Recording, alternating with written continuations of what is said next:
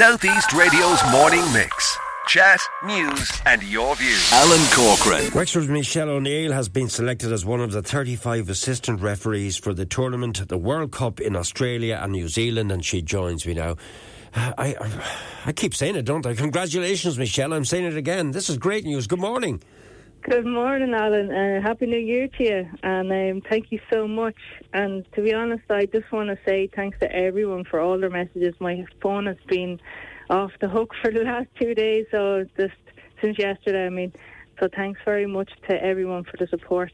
You, you you never take it for granted, do you? I mean, you're quite happy whether it's running the line at a match here in Wexford or in the Aviva Stadium, or I think you mentioned you were in Bramall Lane for the European Championship. There, you ran the line there. I think you told me. Yes. So, so I Yes. mean, whether it's a, a, a, a Premiership stadium in Britain or a, a ground here in Wexford, you just love the game, don't you?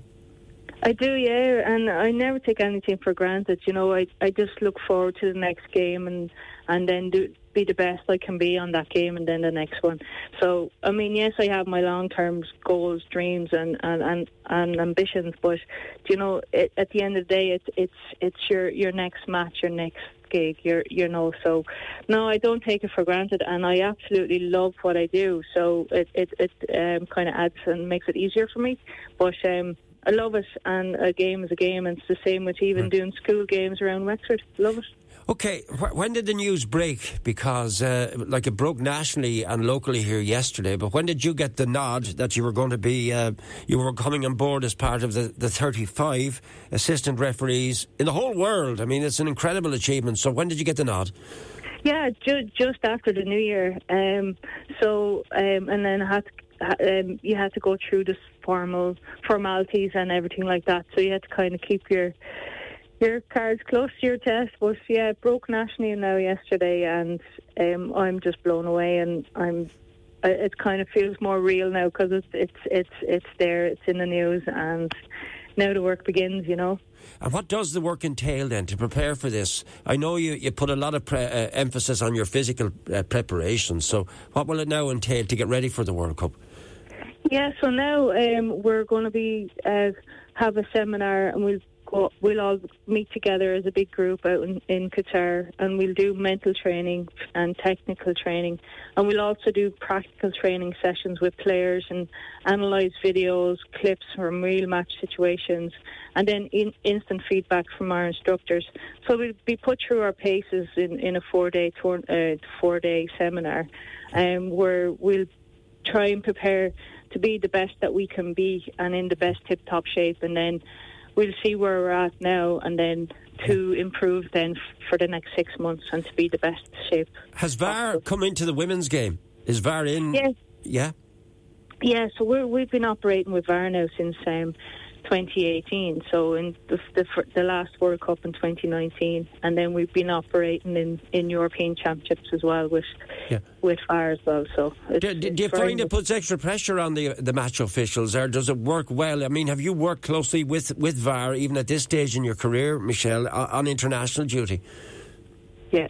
Yes, I have, and um, to be honest, it's it's basically like an instant feedback. If you think of it like that, um, there's a an element to um, factual decisions that factual has to be correct or not correct. So, if, for instance, a match official misses, misses that on field, we have the off-field review.